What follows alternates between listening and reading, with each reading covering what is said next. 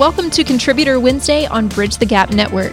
In this series, you'll hear from thought leaders on a variety of topics dedicated to inform, educate, and influence the senior living industry. Welcome to Bridge the Gap Contributor Wednesday. I'm Cara Silletto from Magnet Culture. Last time, we talked about why people leave. Why exactly is it that we have so much employee turnover?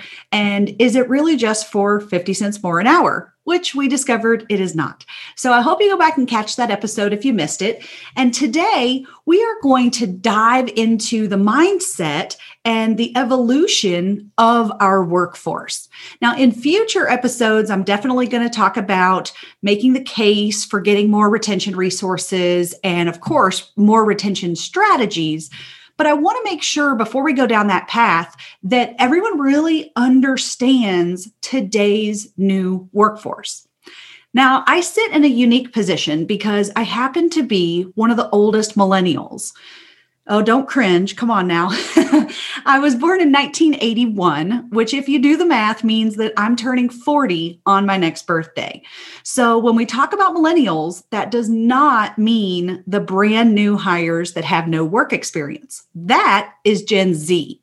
So, that's the next group that's about age 24 or so and younger. But the millennials now are 24, 25, all the way up to almost 40. so, all right. I just bring that up to make sure that we all know the difference. And of course, the group right ahead of the millennials was Generation X the Bureau of Labor Statistics and Pew Research agree that Gen X was born between 1965 and about 1980. Now, there's no governing body that tells us who's who, but just want to clarify that's where I get most of my information for all the generational programs that we do the workshops, the keynotes, and all of this stuff I've been doing for several years. We love to look at the Bureau of Labor Statistics. Now, if we go one step farther than that, of course, we have the baby boomers born 46 to 64. This is still the group that holds most leadership positions, or at least the senior leadership positions. And then Gen X is right behind them with a lot of the department director and management roles.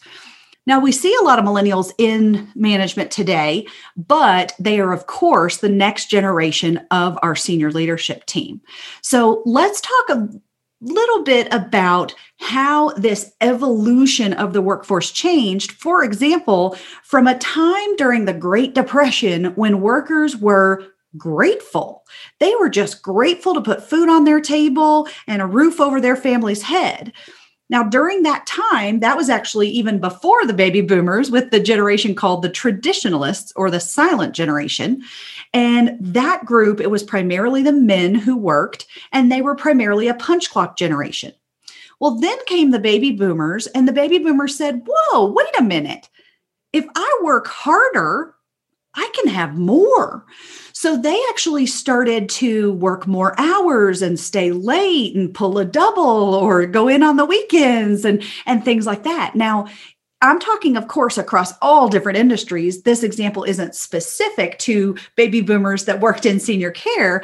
But if we just think back to those we know from that generation, we can see how instead of clocking out at 4:30 or 5 every day, the boomers really changed the expectations of work ethic and that you stay till the job gets done. Now, my dad's the youngest of nine, and he's a baby boomer. Well, when he was growing up, he never had his own room and he never got to go on a family vacation. So, when he started his career, he decided to launch his own business so that he could be in charge of his advancement and his career and his income and the growth of his business. And he went all the way down that slippery slope and became a workaholic. Now, he worked nights and weekends. And at first, you might say, Oh, that's sad for you, Cara, because your dad was never home and he kind of neglected you, didn't he? Well, no. What happened was he was working long hours so that me and my sister never had to share a room. He was really focused on getting us up into comfortable middle class and the ability to go on family vacations, which he didn't have as a kid. So we saw a huge change in the workforce when the boomers began and worked through their careers to really set high expectations on the workloads and what was expected of each individual to grow their own career or their businesses. Now, Gen X came in after the boomers, and a lot of people don't realize that the Gen Xers were much smaller than the baby boomers. We're talking 80 million boomers versus 60 million Gen Xers. So, what a lot of the Gen Xers tell me is that when they enter the work world, they, for the most part, realized if they wanted to succeed, they had to play the boomer game. They had to stay till the job gets done. They had to work and walk and wear what their bosses told them to. And that was how they were going to succeed because they didn't have the strength in numbers to push back on the way it had been done when the boomers built their businesses. So then came the millennials. Now, this was the game changer because there's about 80 million millennials. So the Gen Xers, I'm sorry, friends, but you kind of got squished between the giant bookends of the boomers and millennials. Those two generations have kind of squished you in between. But the millennials are now pushing back and have been, my goodness, for 15 years or so, we've been pushing back on the way it's always been done because a lot of times we see ways to work smarter or that we are prioritizing things differently, such as that work life balance, right? We're not living just to work and to grow our careers, but instead, many of today's workforce really focuses on a better quality of life and that work life balance or what I call work life integration.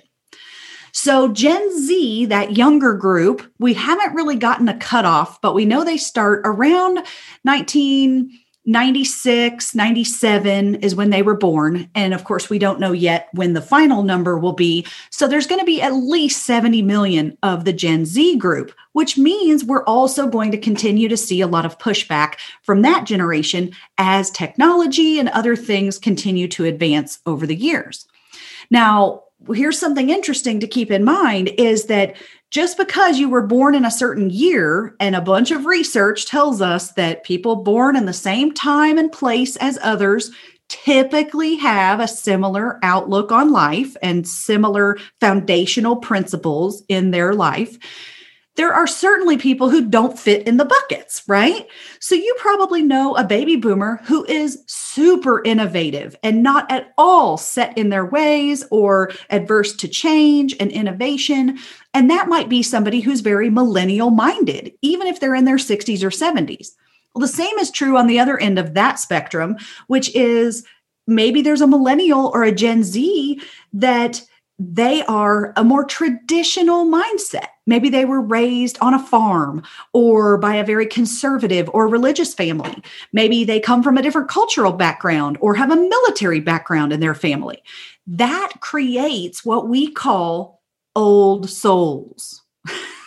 you know what I'm talking about. Old souls, these are great hires because they are a baby boomer trapped in a millennial or Gen Z body. Okay. They have a very traditional mindset about the hierarchy, the chain of command, respect for authority, work ethic, professionalism, which, by the way, if I haven't mentioned it yet, professionalism and work ethic are subjective. It is your opinion whether you believe my purple hair is or is not professional. Okay. So, what we need to keep in mind with these old souls and all of our workforce is don't judge someone by their age. We have to really look at a mindset to get to know different people. Not only are there generational mindsets that people have, but we also have, come on, behavioral styles that are reflected in DISC assessments. Not sure if you've ever done that, but our clients love DISC assessments, the driving forces, motivators, um, different styles that people have, and different motivators in addition to the generational differences and the different upbringing, different mindset that people bring to the workplace. Okay. There's tons and tons of diversity of all types.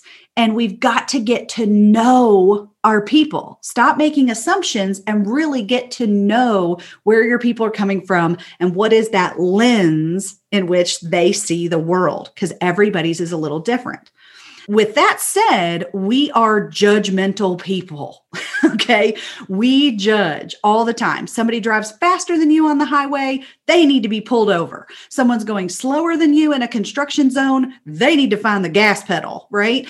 And it's the same in the workplace that if somebody works more hours than you, they're a workaholic. They need to get a life. And if somebody works less hours than you, well, they have no work ethic and they need to work harder, right?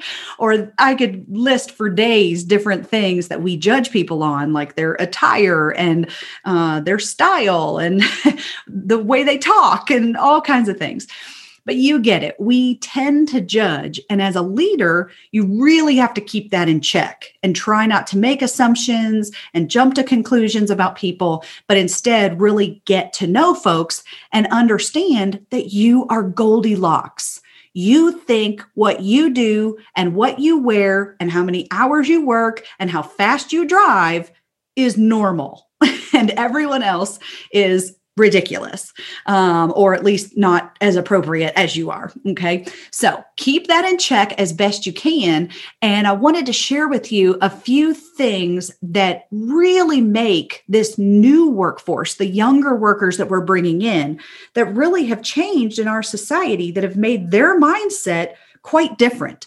You know i was teaching a workshop the other day and I had a leader very specifically stop me during the generational portion and said, Cara, why in the world is it that this generation is so different? I feel like it just happened overnight, right?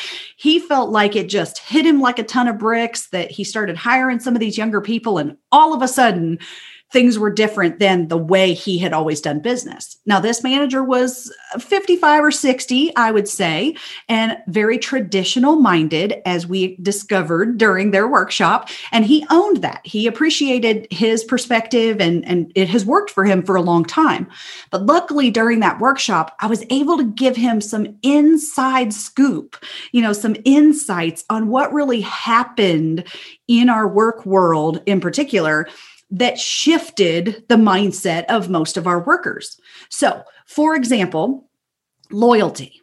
Everybody complains that the younger workers aren't loyal, they job hop, you know, there's no commitment and whatnot. Well, several things come into play here. One is that pensions are gone. Also, the gratefulness in the past is gone because today organizations can cut jobs. They can cut hours, right? If our occupancy is down, we cut hours. We might even close down a unit and cut some folks if we need to, to adjust for those occupancy changes and the budget. So even though we are certainly much more recession proof or you know um, we're we're immune to most of those ups and downs in the healthcare field we still are not completely immune to that and can we can drop hours we can drop those jobs. And so no one really trusts us that we are going to be there for them no matter what. And it may be even your organization has never laid off or rarely cuts hours and things like that. And you're thinking but that's not us. But the rest of the world does it.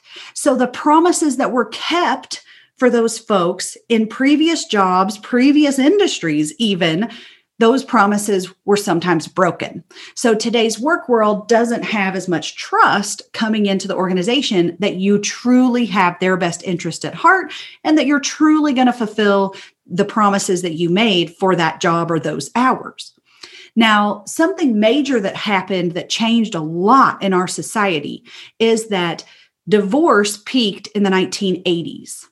So most of the millennials and younger have seen their parents or their best friends' parents split and break one of those promises kept, a huge promise kept. But we've seen it right in front of our very eyes that someone made that promise and then broke it, even after, for my parents, 24 years. Now, I was about 11 or so when my parents split. And then I lived with my mom through my teenage years, and my mom is a corporate accountant. Now, my mom got stellar performance reviews. Okay. Everyone loves my mom and as a person and a worker, but she was laid off three times, my friends, three times before I graduated high school. And never could a boss save her because her entire department was eliminated. In every situation, they were either outsourcing, offshoring, centralizing, decentralizing it, some crazy business strategy, not crazy, but you know, some extreme business strategy that cut all the jobs in her department, including her bosses. So no one could save her in those situations. Well, if you're a kid growing up in that world of seeing your parents split and your mom get laid off again and again, I got to tell you, I will never forget the day that I was 15 years old and my single mom came walking through our front door with tears and the box. Okay, she had been blindsided that day by that layoff. And when she came to my shoulder to cry on, she was looking for me to be the rock that day that she needed, the support system it gave me a whole different perspective on company loyalty. In fact, my mom taught me that I should never depend on a company or a spouse, that I had to stand on my own two feet, look out for myself, put number one first. She said, Life is short, Cara. There are no guarantees, seize the day, right? All of those kind of mantras that were keep in mind, very different than the way she was raised, which was you should be grateful that you have that job, that you should be grateful they let women work, right? From her generation growing up is very different time then, but she raised me differently. She gave me a different mindset on things. So that whole seize the day, you know, life is short mantra that she taught me the millennials translated that into one you might have heard of called YOLO. You only live once. Y O L O. And do not hashtag it because it is no longer cool. okay. So the reason that I still talk about YOLO, and I certainly teach this in, in my programs, is the YOLO mentality is still running rampant in our communities. It is absolutely the mindset of a good chunk of our workforce that says, mm, This schedule is not working for me. I'm out. Uh, this uniform, not going to wear that. I'm out. Um, I do not care for this new supervisor that they just put on my shift. I'm out. right? It could be anything as simple as that. And if we don't understand that mentality and how fragile that trust relationship really is with our employees, we could misstep and lose talent that we can't afford to lose. Okay. So that's just a little insight on the loyalty perspective of the different generations. Now, when we talk about a spectrum of mindsets from a traditional mindset all the way to a more millennial mindset, there's no right or wrong on this. It's just that people see things differently. And as a leader, it is imperative that you can see both sides. So if there's anything in the workplace that you're thinking, why? Why do they do that? Why are they that way?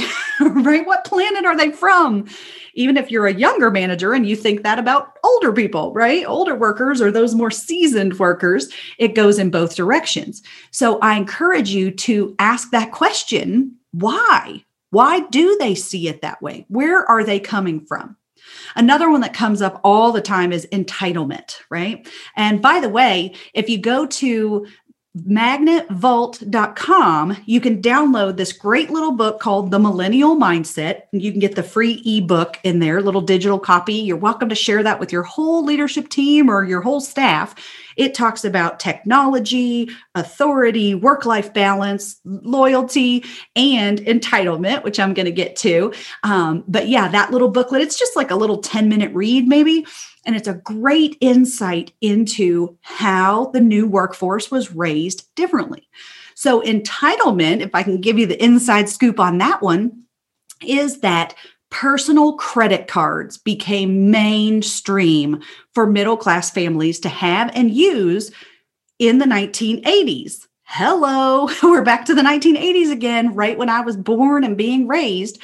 So that meant our parents were the first parents who had credit card access. And when they had a bad year at work or didn't get a holiday bonus, they could still spoil us for Christmas, get everything we asked for, and they would just charge it. So I had no idea that my dad had some bad years at his company when I was a kid because my parents kept the status quo. They totally did the exact same thing for Christmas that year and they did not want the kids to sacrifice. Now looking back as a parent myself, I feel like maybe that wasn't the best move, but they shielded me from that using the credit cards. So if you think about the 80s and 90s, that is when our society here in the States exploded in the commercialization of all holidays. And now we've got to buy gifts for our dog groomer and our babysitter and you know, all these expectations that did not exist when it used to be about family and food and the fellowship and even homemade or more thoughtful gifts than the situation we're in today. All right. So give people a little bit of a break. When we see young folks in particular that are more entitled or you know feel they deserve things oftentimes that's a great mentoring opportunity that we really need to step in and not tell them that they're wrong but help them understand a bigger picture. Help widen their lens as you widen your lens to see their perspective and how they were raised differently as mentioned, I'm going to cover tons of retention strategies of how to attract and retain these workers in particular and workers of all ages because let me tell you the millennial mindset is trickling up. I know a ton of gen xers and even baby boomers that are saying yeah I don't want to work late either, you know, um, or even things of about flexibility that they have, um, you know, some of those wishes and demands that folks have. A lot of our workforce is making those demands or has those wishes, even if they're not telling you that. So, all right, now keep in mind too that some people just suck. okay. Forgive me for saying that, but I bring this up because there are certainly people out there that we really don't want to attract and retain because they are all focused on themselves. You know, a lot of this we can do some bridge building to get past some of the generational differences and to bridge those gaps but there are certainly people out there who don't want to work you know? Um, i think we just use that excuse oftentimes when we don't understand where a person formed their definition of work ethic or professionalism or we don't even realize that they've never been exposed to parents or other people and mentors who had a stronger work ethic or more quote unquote professionalism the way that you and I might see it. Okay. So we need to give people, you know, cut them some slack, give them a break if they don't know and help to mentor them to meet our expectations. But also, if there are people that just suck, then we don't want them very long. So it's okay if they quit. All right. Some turnover is good. so, uh, one quick strategy that I wanted to share with you that's immediately actionable and very specific to the generational differences is that we must communicate our expectations. Your staff, no matter what their age, they cannot read your mind, friends. They can't and they don't know how it's always been done or what you expect of them if it is unwritten. So we really have to do a much better job at being super clear about setting those expectations. Now, just to give you a quick example, I started my career at a long term care state association. You're probably a member of one. And I started working there in the office. There was just about 10 of us. We each had our own desks and little office spaces. And about three o'clock every day, I would kick off my cute little high heels and I would walk to the copier barefoot. Well, I didn't think that was any big deal. I knew all the people I worked with pretty well, and we never had unexpected guests or visitors. So I didn't think anything of it. But there were two people in our office who absolutely thought that was ridiculous. It was inappropriate, unprofessional, immature. And you know who they told? Everybody except me. so it was very disheartening when I found out from a peer that if I wanted to be taken seriously in the workplace, I was going to have to keep my shoes on all day. Now, some of you are thinking, oh, Cara, come on. That is just common sense. Who doesn't know that? Or, you know, these young folks, they should know better. Well, guess what? We don't. I didn't when I started working, and your newer workers today don't. They can't read your mind and they don't know the unwritten expectations. That's why they keep wearing leggings. okay. And by the way, technically, leggings are pants. If you look up the definition of pants, it goes from your waist to your ankles and you put it on one leg at a time. So we can argue that on a different day, but I'm just using that as another example to tell you we are sometimes not as crystal clear as we think we are in our expectations, right? In communicating those expectations. So we have to explicitly say no leggings on our attire policy if that is, in fact, our expectation. So Back to the shoes. You can imagine how devastated I was when I found out everyone was talking about me behind my back. And I just wanted them to see the professionalism of my work and not focus on my bare feet. So, what happened when my peer came to me and lovingly told me about the expectation? I changed my behavior. I started keeping my shoes on all day, and I even brought an extra pair of flats to put under my desk just in case my high heels were hurting too bad in the afternoons. So, if you communicate your expectations, it is a great way to bridge those generational gaps. Next time on our session, we are going to talk about making the case to get more retention resources and a higher focus from the entire leadership team, including all department heads, of why we should work together to reduce turnover and gain the staffing stability that we need to provide the highest level of quality care. All right. But if you're impatient and you want to learn more strategies, you can always grab a copy of my book, Staying Power, on Amazon. And again, this is Cara Silletto from Magnet Culture. Thanks for listening to this week's Bridge the Gap Contributor Wednesday. Let's connect at btgvoice.com. Thanks for listening to Contributor Wednesday series on Bridge the Gap Network. For more information about the contributors and for a full library of episodes, visit btgvoice.com.